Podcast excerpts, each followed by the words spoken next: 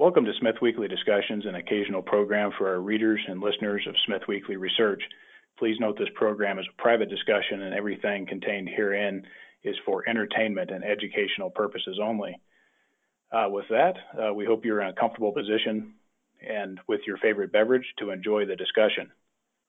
Uh, before we get into the discussion today, we want to say thanks uh, for questions coming from our audience at Smith Weekly, including Joe S., Paul M., Chris T., Mike G., at Uranium Insider, Peter B., John Q., at Eric101, and at Feeds Explorers.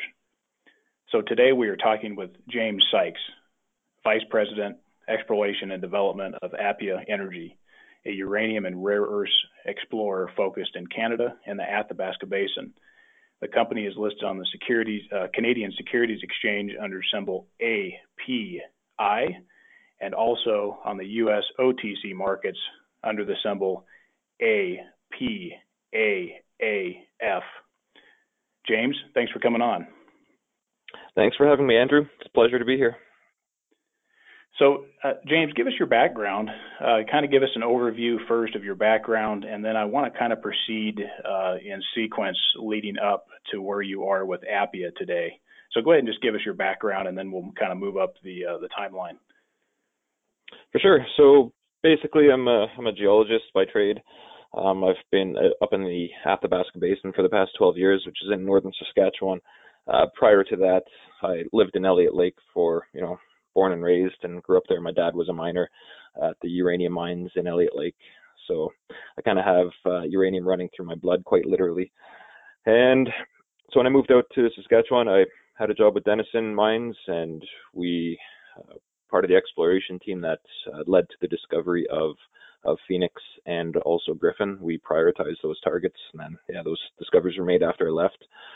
Uh, times, uh, well, then I kind of moved on to Forum Uranium to go learn from one of the best geologists, uh, uh, uranium geologists in the world, Ken Wheatley, and so working with them, uh, we are having a we are having a good time. But then obviously it was uh, 2008, and so the world crashed, and they got me onto Hathor Exploration, which luckily had made a discovery that year, and so working with Hathor, I was uh, just doing a lot of core logging, which I was used to, and came up with a geological model that ended up predicting where the the flow of uh, well the geological controls, the structures, and uh, predicted where the next uh, zones would be, which did pan out.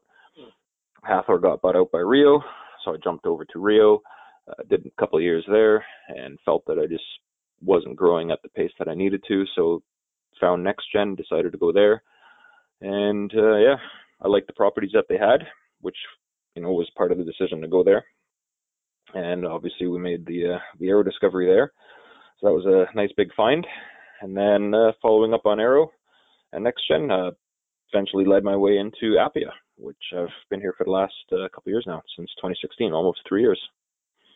So I want to talk a little bit about NexGen before we get into Appia. Um, so kind of kind of before we get to NexGen, actually, kind of what were your what things worked out well for you uh, during your experiences with these other companies, and, and kind of what what did you find is, is maybe some failures and maybe things that fell apart throughout your experience?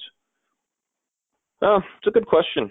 So what worked really well was just again because I was a, a young geologist at the time, I had the ability to learn from people who you know experienced and seasoned geologists, and not specifically just on the uranium side, but you know I worked with a lot of gold guys who came over to the uranium side and they brought uh, some of their own flavors to to exploration. So yeah, I had a lot of good mentors. I'd like to say, um, some of whom actually Irv Annesley, who's on the the board of directors with Appia. Well, not the board, but he's uh, advisory to the board. And he was one of my first mentors, and um, guy's guy's brilliant. So having having being fortunate enough to learn from a guy like that has just been was great. Uh, what didn't work so well, I honestly can't say because a lot of these companies, you know, it was it was always good times there. We just uh, I just kind of like to grow and learn, and so if I felt like I wasn't moving forward at the pace that I kind of wanted to do, then I would just find something else and find somewhere else with new people that I could learn from. So it was it was always a, a learning curve, always trying to better myself. So, uh, gen, what what people in your view were instrumental in bringing that deposit to where it is today? Uh, there have been some folks that have departed the company, including yourself, uh, you know, since discovery. Um, what was your role there, and and where, where do you see the, the folks, uh, in your view, what are the folks that were instrumental in bringing that discovery to where it is today? So my main role there, I was the uh, the head geologist. I was the chief geologist, and so I, you know, came up with with targets. I also brought on the exploration crew. I uh, hired all those guys. Um, yeah, so basically, there were three main people really involved in that discovery, and that was myself, uh, Matt Schwab, and then our VP Andrew Brown. Uh, we were the guys who were up in the field. We were the technical guys. Uh, you know, we came up with the targets to drill. We prioritized them, which the one that was Arrow was was our main target. We always wanted to get there since day one. And so, yeah, the uh, you know that's I would say those three people were the main credits to to the discovery at Arrow. And uh, so there, there's another gentleman, uh, Garrett Ainsworth, that used to be at NexGen as well, and he's since uh, left to go do some other things. I, I see he's trying to uh, get something going with Standard Uranium and and they also a, a pool co uh, MK2 Ventures. Uh, what was Garrett's role at NexGen? Garrett came on after the discovery, um, even after the uh, well, he I guess he came on that second summer. So we had made the discovery, but when he came on, he basically replaced Andrew, uh, who was our VP. So Garrett then became the vice president of exploration. Okay, and the the type of discovery, you know, NexGen gets a lot of credit for the type of uh, discovery, uh, real, you know, deep down a, a place that folks really never thought was really possible because of all the other historical discoveries in the area, uh, the popularity uh, surrounding the other discoveries. Uh, who who was kind of the the guy who thought about the concept of doing uh, finding the, the discovery that that NexGen has? Well, in the concept type of category, like uh, this is where I got to bring Forum into this, because if you look at where Forum Uranium was exploring between 2006 and 2008, they were outside of the basin. They were looking, their model was looking for these routes to these unconformity deposits. And if you do some more work, um, you'll notice that most of the deposits out there, they're all they're more basement hosted deposits than there are uh, unconformity hosted. So it's okay. it's just been a, a misnomer of of the exploration or the, the, the geological model that we see in the Athabasca. You know, everyone calls them unconformity hosted uranium deposits. And it's not technically correct. Uh, if there's a good technical term to use for them, they're actually structurally controlled uranium deposits. And so, where do all the structures really emanate from? They emanate from the basement. These are the main main structures that control everything. So that's you know, I working with Forum, I learned all this. Uh, being at Hathor, Hathor again, that was another basement hosted deposit. It was close to the unconformity, but it wouldn't, in the sense, it wouldn't be a classical unconformity. It was controlled by this major structure coming through there and, and some cross structures. So seeing that and, and learning there, uh, you know, I had these models come into play into into NexGen. So our target there, you know, wasn't typically just looking for uh, for the classic unconformity style, we were looking for a uranium deposit, knowing that the structures played an integral part. That's what we used our ge- geophysics to find. Our geophysics um, was looking for the basement hosted structures, and that's that's what we used to target. Okay, so uh, moving on a little bit, uh, at what point did you end up teaming up with uh, Tom Drivas? Back in 2016. So I got in touch with Tom uh, pretty early on in the year and we just kept some dialogue going back and forth. Uh, so between between NexGen and and Appia, um, I didn't have much going for myself. I was taking some time off. I've got a young family, so I decided to spend time with my family and uh, you know just help out around the house. And I had I've had these properties in mind for for quite some time, even that kind of go back to um, to Hathor days. And so I felt it was time to really get get back into the the swing of exploration, I brought these properties uh, to Tom, and you know he really liked uh, what I could bring to the company. He liked the properties that I was proposing, and so again, yeah, we just kept this dialogue going, and uh, eventually we started working together. So now moving on to Appia, uh, and we'll get to the projects in a moment, but give us a snapshot of the company in terms of the management team, the compensation of management, the share structure, and who are the major shareholders? All right. So basically, management, uh, there are, well, Tom Drivas, he's the founder, CEO, and president. Uh, he formed Appia back in about uh, 2006 when the uranium prices were getting hot. He had staked a large property in the Elliott Lake uh, historic jurisdiction. So Elliott Lake at one point was the uranium capital of the world. It's my hometown, so I'm quite familiar with it, uh, which was one of the reasons why I kind of focused on Appia because you know anybody who would go back into my hometown, I had a lot of respect for. Um, so Tom went in there again, staked the property. Uh, they did some work between 2008 to 2013. Uh, now have inferred and indicated resource 55 million pounds U3O8, 180 million pounds uh, total rare earths. So quite a sizable size. Uh, historic on the property has at least uh, 200 million pounds uranium, non 43101 compliant. So yeah, Tom had that property staked.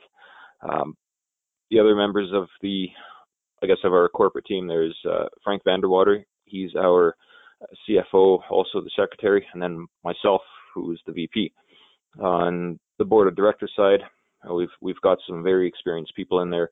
Uh, Thomas Skimming, who's had a wonderful career in gold exploration.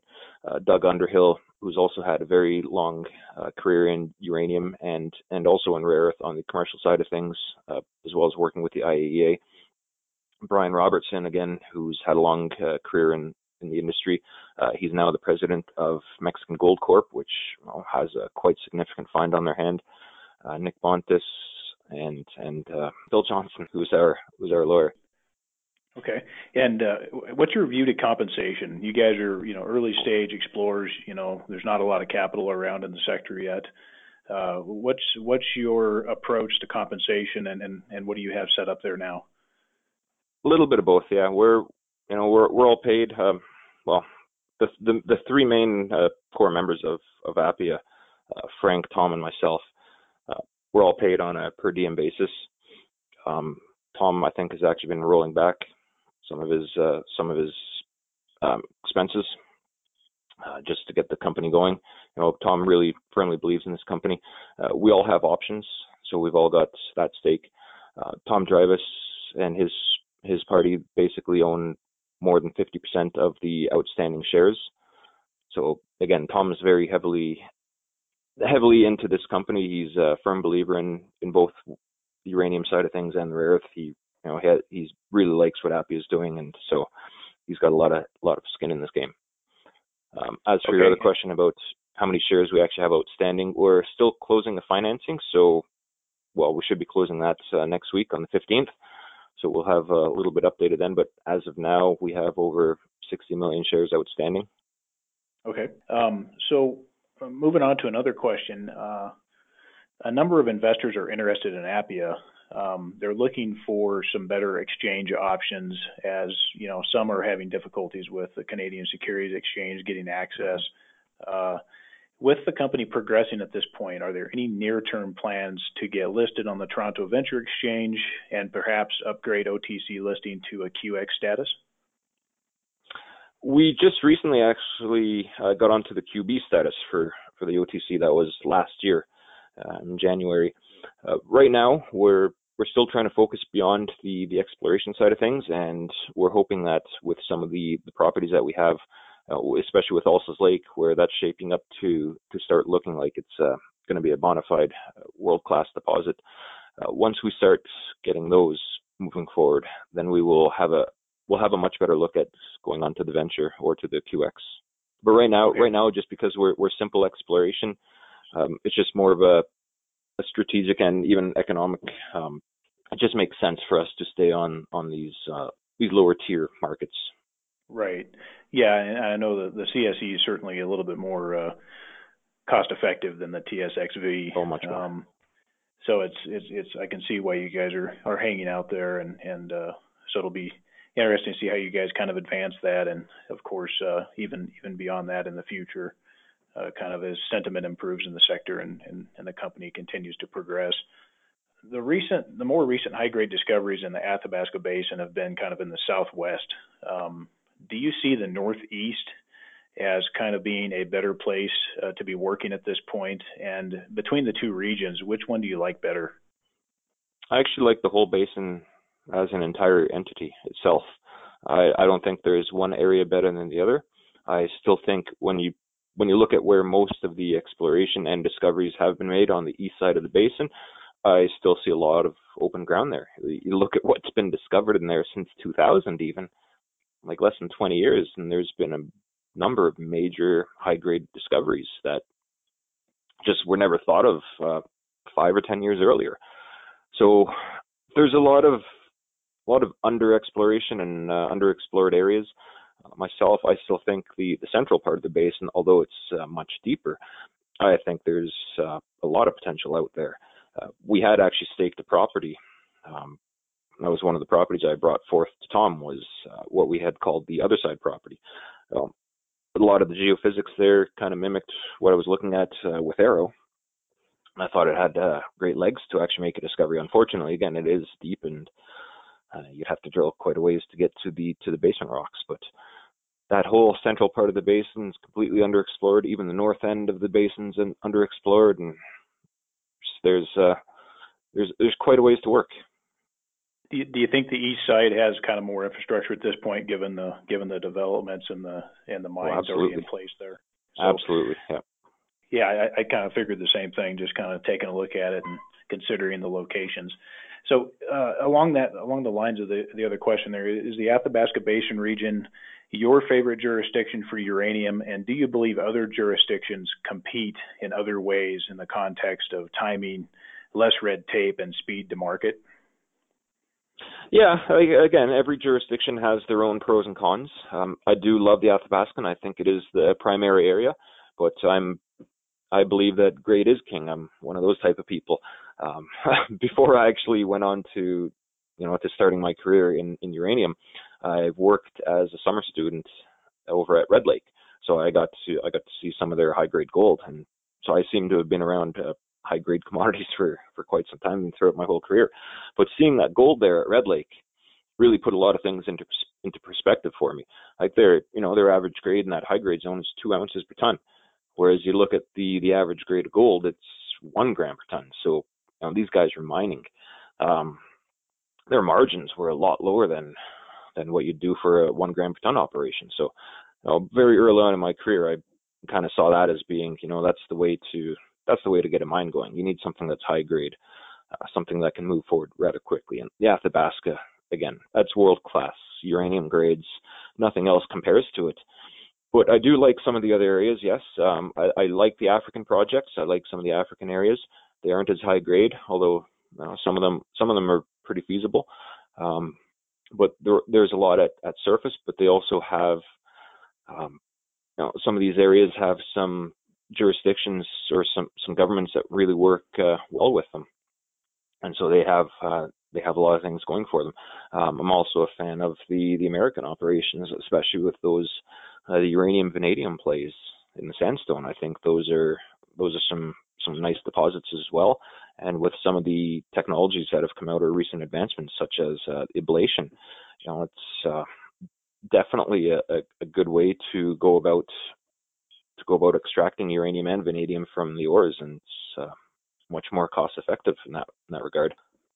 Yeah, well, I appreciate your your comments on the other jurisdictions and, and so forth. And uh, so, uh, speaking uh, to Appia's uranium properties, uh, when are you planning to progress uh, new work on some of the uranium properties? And can folks expect news on these properties in 2019? Where is the focus going to be in terms of project priority? In 2019, well, we've, like I mentioned earlier, we are just uh, currently trying to to close on a raise. And so with the funds that we raise from that, we will be looking at, uh, you know, spreading over some of our properties uh, on the uranium side of things, but also back onto Alces Lake. Uh, on the uranium side of things, we will be, well, we're pl- we're in the planning stages of it right now to to go and do a drill program over at Loranger, which is, I guess, one of our main uh, main uranium targets. We drilled back there in 2017, and we had six out of seven drill holes hit. Uh, you know, it's very encouraging uh, we've got a lot of number of, of targets that we'd like to go chase and, and see what's down there. Uh, again, geophysical targets that really mimic other high grade discoveries. So, uh, you know, we, we think we've got some got some very um, exciting targets that we need that do need testing with a drill hole. So we will be planning on that, and you know, hopefully we'll we'll get to that. Um, let's say February, March type area. Uh, there's also another project, North Wollaston project that we have that we'd like to advance through uh, some modern recent airborne geophysics. So there are boulders and outcrops at surface there that do have high grade uranium, and so a nice radiometric survey would help with that, but also EM and magnetics to put a little bit more of the uh, the basement geology into context would greatly advance that project. So we'll be looking at that as well. The the remainder of the focus and the big part of the focus for the summer will be back onto Alces Lake, which is our high grade rare earth project. Again, we've got a number of showings at surface. We've got the potential for more showings both at surface and below the surface.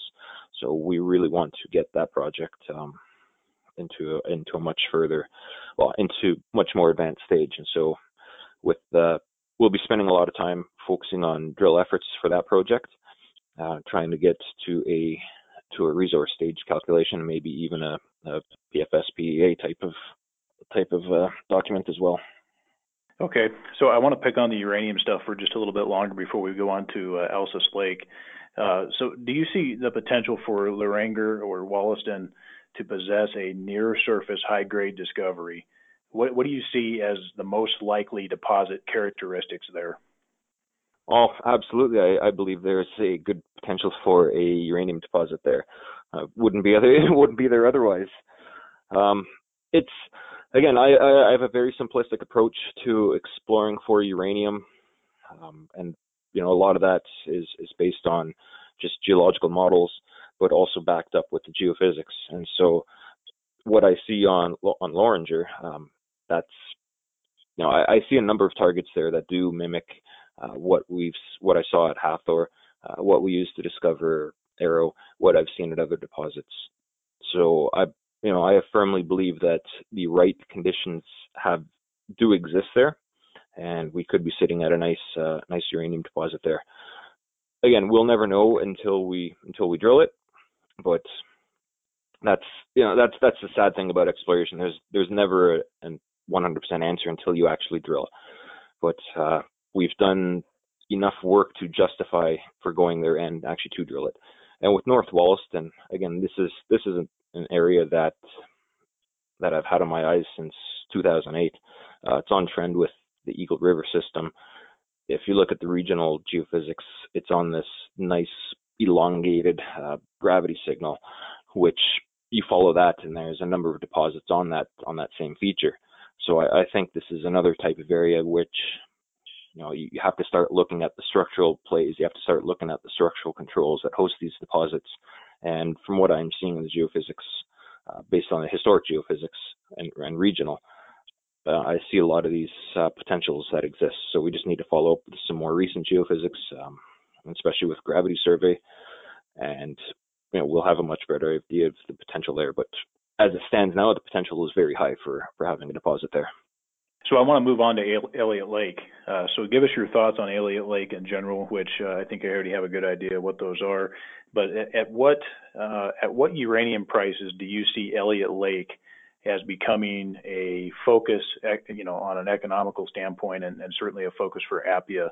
Uh, when do you plan on doing some work there, and when might a PEA be in the works there, and uh, some of the bringing some of the historic resources back into present? Yeah, with with Elliott Lake again, I do think Elliott Lake is a great juris, jurisdiction.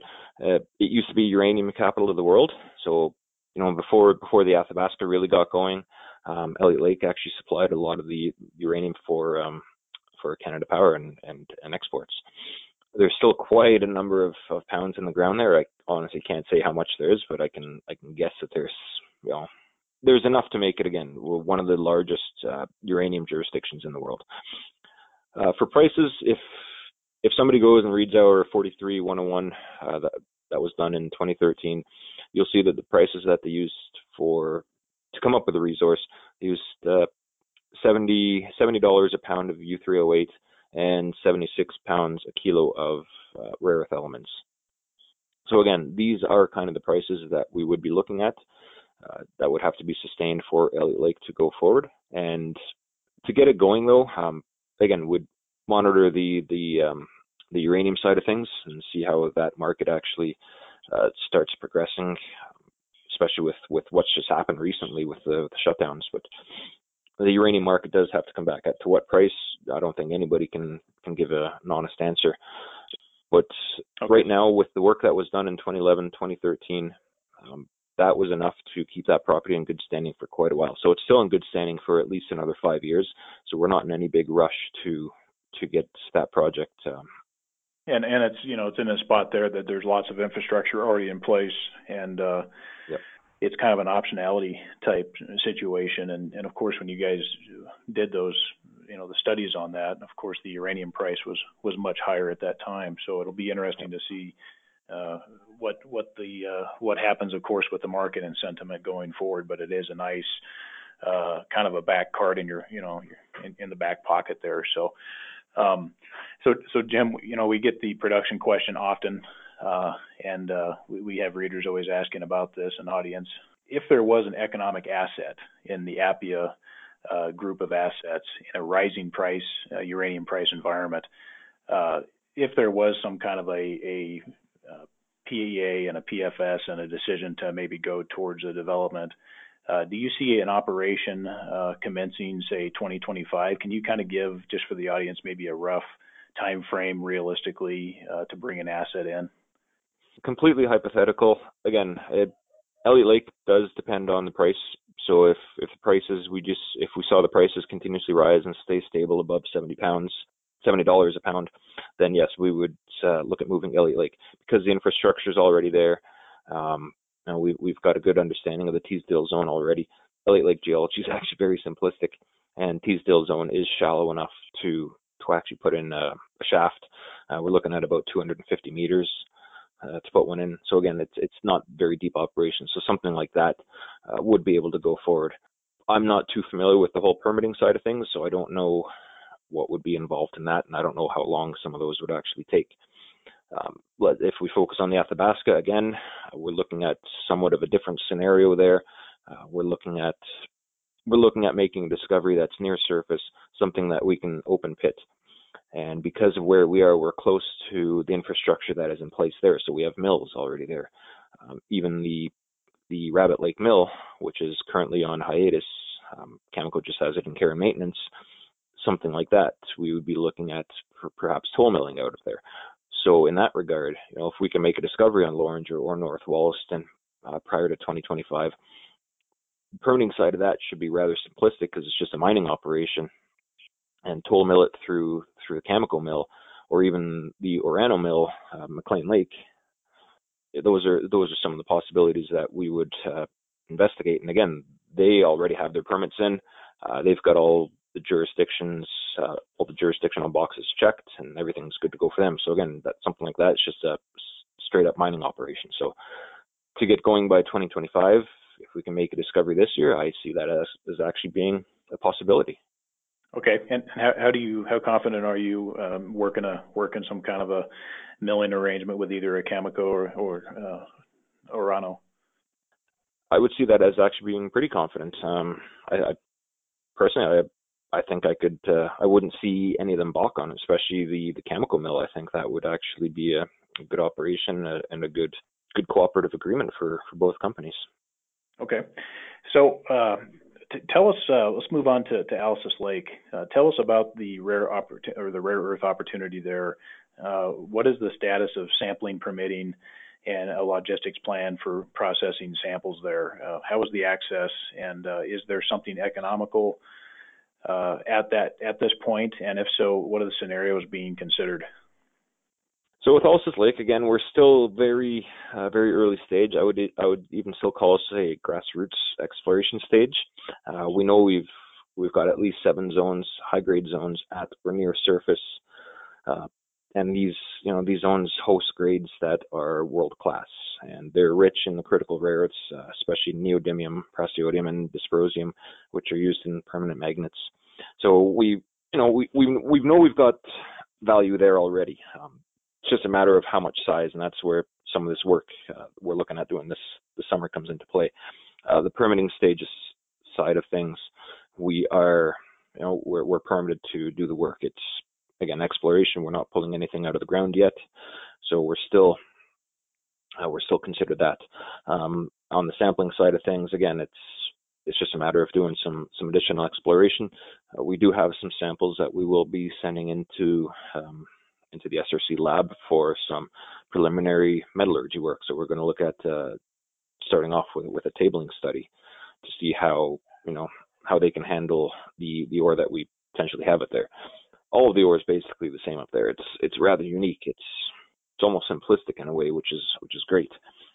So to get that uh, again to get that project, we just need to do some some additional more work done on it, uh, just to see how much we actually have there. Uh, we've unfortunately we've only just focused on a little little area, but you know there was so much there that it kept us busy for quite some time. Uh, there are quite a number of other showings in in just around that area in itself, but also with the potential for finding more of these zones beneath the surface. We've again we've identified that we have uh, a lot of work to get done, and a lot of that is going to be drilling. So we need to we need to start focusing on that. We need to actually find out how much we have there to to really get the ball rolling on that. Even right now, we could just go up there with pickaxe and shovels and just start taking away some of the samples and shipping them down to SRC. And because they're so high grade, uh, there's you know the potential margin off those is actually um, is actually quite high that we could we could do a quick little standalone operation and and have some sort of revenue come in. Well, that's, that's interesting information. Looking looking out a little bit further, kind of big picture. How do you like the rare earth market at this point? What's your what's your thoughts? Is it pretty stable going forward? Um, give us kind of your your thoughts on rare earths at this point and, forward demand and and uh, how you feel about pricing. Yeah, I personally I see I see the pricing. I see everything continuously growing. I don't, see this. Uh, I don't see the rare earth side of things really slipping away. Uh, it's the main driver with today's rare earths are electric vehicles and and uh, wind turbines, so green energy applications. And that's you know the whole world's even even going this way. Uh, China has recently, uh, you know, they've kind of mandated that uh, their their car manufacturers need to start producing more electric vehicles, and they're they're going to actually stop um, some some companies from producing gas and diesel vehicles. So they're really pushing this whole electrical thing. Um, you know, they've committed to having uh, to having clean air, and so they're they're really pushing forward for it. The the rare earth industry in itself, again, right now is being pushed by that uh, by the permanent magnet stage. If you look at it through time, though, it's kind of jumps from uh, from element to element. Um, I don't see the I don't see the permanent magnet thing going away anytime soon. I don't even see it going away in a long term. I think this is a this is a market that will continuously grow. I don't see any reason for it not to grow. Um, will it be exponential? You know, I I'm not an economist and I can't really say that. Um, I can just you know kind of see what I see happening now, and it looks like everything is going to con- continuously grow.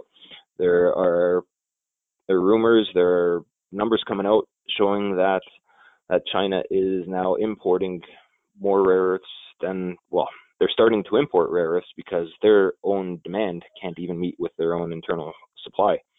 So again, you're looking at that type of situation where if they continue on that trend, well, then you will need to get more of these uh, global deposits up and running. And so this is where we see that we see um, Lake being something that can fit into this global picture. Uh, more specifically, we'd like to see something happen in North America because right now, it's not it. The big the big thing that China really dominates on is the the final manufacturing. So what happens with all the rare earths afterwards, after they're mined, after they're processed and turned into oxides or metals? China holds the monopoly on that end. And this is where North America, this is where Europe really has to get um, get their acts together and start you know, taking some of that off um, or start doing some of that work internally. And that's that's what we would like to see happen in North America, so that we could be a direct supplier from the mine site to the end product stage, all within North America. We think that you know that has uh, we, we yeah we, we just think that actually has more of a long-term strategy that you know should could potentially work. Okay, and give us give us for the audience who doesn't really know much about it. Uh, how does the contracting work with uh, rare, rare earths? Is it kind of mark to market, or is it uh, you know longer term supply agreements, or how, how, does that work? A little bit of both. Um, if well, I kind of read the, the, the Chinese news daily about rare earths, and it it seems like they're all, they're on a spot market almost. Uh, suppliers, you know, they will suppliers will wait until they can get a better price for their for their um, commodity. Um, end users will also wait until they can get a better price. So there's a little bit of that. Um, as far as long term, I actually don't know much too much about the market in that regard to know if there are long term supplies. I could imagine that there are. Uh, you know, Tesla signed what a three year deal to with a Chinese company to be supplied with with permanent uh, magnets. Um, uh, Lynas Corp and, and Browns Range, um, they've they've got their own offtake supplies to to feed uh, to feed China as well and feed Japan. So those are a little bit lo- more long term agreements as well. Um, again, it, it, seems to be a mixture of both, I guess, uh, long term and and on the spot. Right. So. Uh, you, you know, we all know that Appia has both uranium and rare earth prospects. Do you see the uranium potential in the current environment for uranium uh, as kind of the bigger piece uh, for Appia at this point, or do you see both of these opportunities as kind of a 50-50? We see them as a 50-50 for sure. It's you know we see uranium coming back, um, so that's again that's why we're going to focus on some of our uranium properties. Uh, last couple of years, it was just so depressed. Um, you know, I've told people this story. When I first joined Appia, um, uranium was actually, you know, it was coming down, but it was still doing better than it was uh, back in 2017 and 2018. And so we'd go out and raise money, and nobody wanted to hear the the rare side of the story. Everyone just wanted to hear the uranium story. Shift focus to 2017. Nobody wanted to hear the uranium side of the story. They all wanted to hear the rare earth side of the story. So it's it is. It, it's kind of a it's, it's a nice mixture of both, and you know we're happy that we're we're focused on both. We're firm believers in both the uh, the rare earth and the uranium markets. Um, you know, uranium. I, personally, I, I think uranium is the the energy source of the future. I, I don't think we should shy away from it at all. I, it's it's a great energy source. It's efficient. It's green. It's well. It's just it, it's a wonderful source of energy. There's no doubt.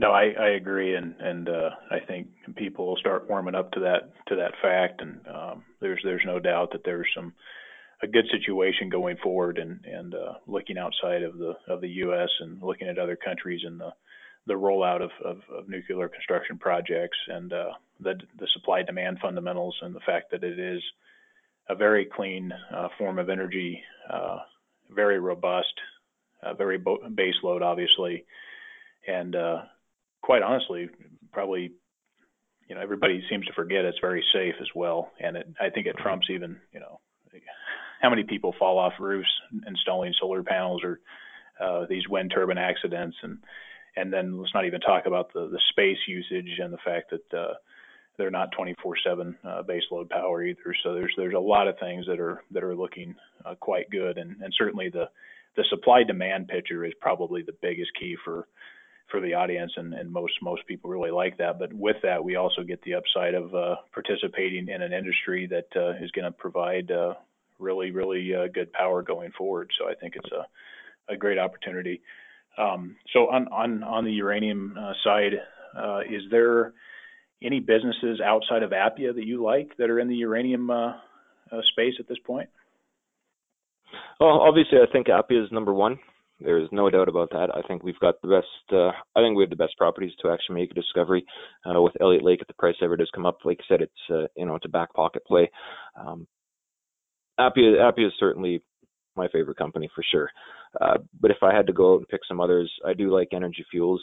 They do have that uranium vanadium uh, that co-play, and just recently they they announced that they were starting to uh, to process some of their vanadium. So know, I, I think I think they've got some great assets. I also really like uh, Plateau Uranium out in Peru. Um, I think that property has, uh, I think it has the right makings, the right jurisdiction to actually start moving forward as well. And again, even some of these African deposits, you know, they look like they they have the the makings of being able to move forward. But in the end of in the end of it all, what really matters to me is is the grade, and you're just not going to find that anywhere else except for in the Athabasca Basin. So if you picture if you can picture something like an arrow being right at surface, you know, that's that's a huge moneymaker. Yeah, absolutely, um, and, and certainly with, with, a team that can that can bring it out of the ground and, and go through all the steps, uh, you know, from from contracting to the geology, like where you're at, and and all the all of the parts and pieces to make the uh, the machine work. Um, so on on that on that subject, uh, Jim, what do you say to investors who see where uranium is going, but maybe find the developers or the producers in a better position to capitalize in the short term? why why should they look at explorers like Appia? Because explorers are historically where most of the money has been made. Um, as soon as someone can make a make a discovery, again, that's um, what is it? The Lassonde curve. If you look at the Lassonde curve of um, from exploration to production, a junior has um, has relatively low share value. So again, you, you you can probably get more more shares for your dollar in that sense uh, with the discovery, then your share prices just spike through the roof. So that's there's that incentive.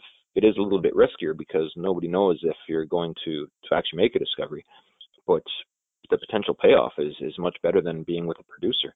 Yes, on on the short term, to play it safe, uh, producer is obviously the way, way to go, and that's you know with any commodity, that's typically the situation. So it's you know it's not wrong for for people to want to do that as well But you know, for for those who have no adverse side effects to to being a little bit riskier and to to playing a little bit more of uh, the market. Um, again, that's junior exploration is is the way to really really make some high returns. Yeah, yeah, I agree. And if you can put together these the right sequence put together, just get the timing right just a little bit, and uh, you know come to a discovery in a rising uranium price or rare earth price environment to where sentiment is improving, uh, et cetera, et cetera. I think that uh, you can really do well. And I think I think on the other side of that, uh, I think a good example, recent example would be would be NexGen. NexGen was kind of they did a discovery in a more or less a bear market for uranium, and I mm-hmm. think that uh, as a result, their share price is uh, you weren't able to experience that full upside in a discovery type environment that you would otherwise experience in a rising uh, bull market. And uh, so I think I think it got cut short a little bit, and, and that's too bad. But you know you can't always get the timing right. But but certainly right now that the fundamentals are lining up uh, for these explorers, especially the good ones that can really enjoy a, an impressive move higher. So I, I, I, appreciate you clarifying that for, for the folks who uh, you know maybe have not uh, considered that. Um, so why should investors be taking a, stake in Appia today? What would you say to the potential investors about the Appia proposition? For Appia, again, it's well, we have the upside potential for making a uranium discovery. Um, that in itself would would warrant a uh, you know a, price peak in our in our in our share price. Um, so there's potential money to be made in that. Uh, we have we also because we're an explorer in uranium, it's kind of funny the price of uranium goes up, uh, most of the most of the people who are in that commodity also go up. We you know it's this happened back in 2008. It's happened well. It's, I've noticed it since since I've started in the in the business here. Um, the the companies follow the spot price. If it goes up, it goes up. If it goes down, they all go down. So there, there's the potential for for that. Uh, if everyone believes that the uranium spot price will continue to go up, as I do believe, then the explorers will also go up in that regards, and therefore Appia will go up in that. Um, the discovery, uh, Lake, if if the uranium spot price keeps rising to you know even to forty dollars, then Elliot Lake now starts to look much more attractive. And again, that's you know that's our back pocket play. Um, it has the potential to to move forward at one day. So there's there's that. But then we've also got Alces Lake. So it's not just the uranium side of things, but on the rare earth side of things, that's we could actually move Alces Lake into a small little production company relatively easily. And so there's there's that potential for not just having a world class deposit, a rare earth deposit, but also starting to be a, a rare earth producer on the global scale. So, you know, bringing in some sort of income for the company, I'm pretty sure will go a long way. So Appia has a lot of upside potentials, and that's where you know we see a lot of value for any shareholder getting into the company, especially at this early stage. No, I appreciate the uh, the information on that, and, and it certainly is a good uh, situation for potential investors to be considering. Um, so, what on, on the catalyst side for uranium price? Uh, what do you see in the near term as maybe some catalysts that we need to kind of uh, experience and pass through in order for you know the uranium price to continue its upward momentum? What what global events are you looking at at this point going forward that will help help to get this off the ground? I think a lot of it has already been put in play, you know, especially with with Cameco and uh, and the Kazakhs really cutting their production. I think that was you know probably the major catalyst that that could have happened to to start turning around this this industry. Um, with the uh, with the with the commodities there, um, if they start if they start signing long term contracts again, that will breathe more life into the uranium space, and so uh, those contracts need to start being filled out. And you know, from what I've read, uh, we're getting to that stage where this has to happen. So there's uh, again, and still with with the builds in China um, that are planned, uh, with those continuing, and even in in more developing countries, again, they're all planning for for nuclear builds. So there are a lot of catalysts that should uh, should be happening. So again, it's a matter of it's always just a matter of time. Yeah, yeah, I think so. I think getting this 232 off the desk is is important so we can move on to the kind of the the main event, so to speak, of the long-term contracting. I think that's key, and obviously the construction and the commissioning and the restarting um, of plants worldwide, uh, whether you're talking Japan or you're talking about China new new builds or other other uh, you know projects uh, going on throughout the world, those are steadily coming online, uh, and I think 2019 certainly has a an estimate of at least 10 plus uh, reactors uh, coming on, whether they're a mix of restarts or new build commissions. Yep. Um, so there's certainly a, a, number of things that are moving uh, the ball forward. So, uh, uh, James, how can investors reach out to the company for more information? Um, they can call the company directly. Um, they can talk to Frank or Tom at the company office. Uh, they're based out of Toronto. Myself, I'm based in Saskatoon. Uh, if you actually look at the news releases, my phone number is on there, as is the the companies and and our emails are all on there. So I'm accessible at any time. I can always be reached. And so if somebody just wants to give a call or send an email, which is more preferable, um, you know, we'll we'll always be happy to answer. Um, if somebody wants to send an email directly to the Appia company, it's appia at appiaenergy.ca. Okay, and uh, and the website www.appiaenergy.ca. You know, it was just something else that was playing around in my mind here. Uh, as far as as far as where the uranium market can go, um, you know, this is this is a personal opinion of mine, but I really do think that small modular reactors have a place in the future market, and I think that will actually really help grow uh, just the whole uranium downstream processing and just and and and end user capabilities and and more uh, applications for uranium. So I think I think what what the uranium industry needs is for everything that we talked about to come online, but I think we also need um, just some sort of little new innovation to bring out uh, to bring out more application. That's where I think these small these SMRs uh, have their place in the future. Yes, I, I agree, and, and we uh, we had a, a, discussion with NuScale uh, Power, which is out of Oregon, Oregon-based company that seems yep. to be, at least in the NRC world, has the most advanced uh, application process for uh, SMRs in the United States, and and of course, uh, if you can get the NRC stamp of approval, you can pretty much walk to any other country and, and get get stuff moving quite quickly, and so I, I agree with you 100%. The SMR space is quite impressive. The capital and the backers uh, in that space yep. is is only increasing, and uh, it's quite impressive. The safety improvements already an impeccable safety record that already exists in the industry, in my view. Uh, oh, yeah. But even even better, making it even even more foolproof uh, quite impressive. So yeah, I agree with you 100%. And I think uh, in these advanced nations that you know maybe like the U.S. or even a Canada who uh, maybe not building a ton of new conventional reactors, I think SMRs will be the new conventional reactor going forward. Uh, so yeah, absolutely, I appreciate your comments on that. Well, well, Jim, thanks for coming on, and and and thanks for telling us about Appia, and, and good luck. Thank you very much, Andrew. I hope to hope we get to do another uh, commentary later on.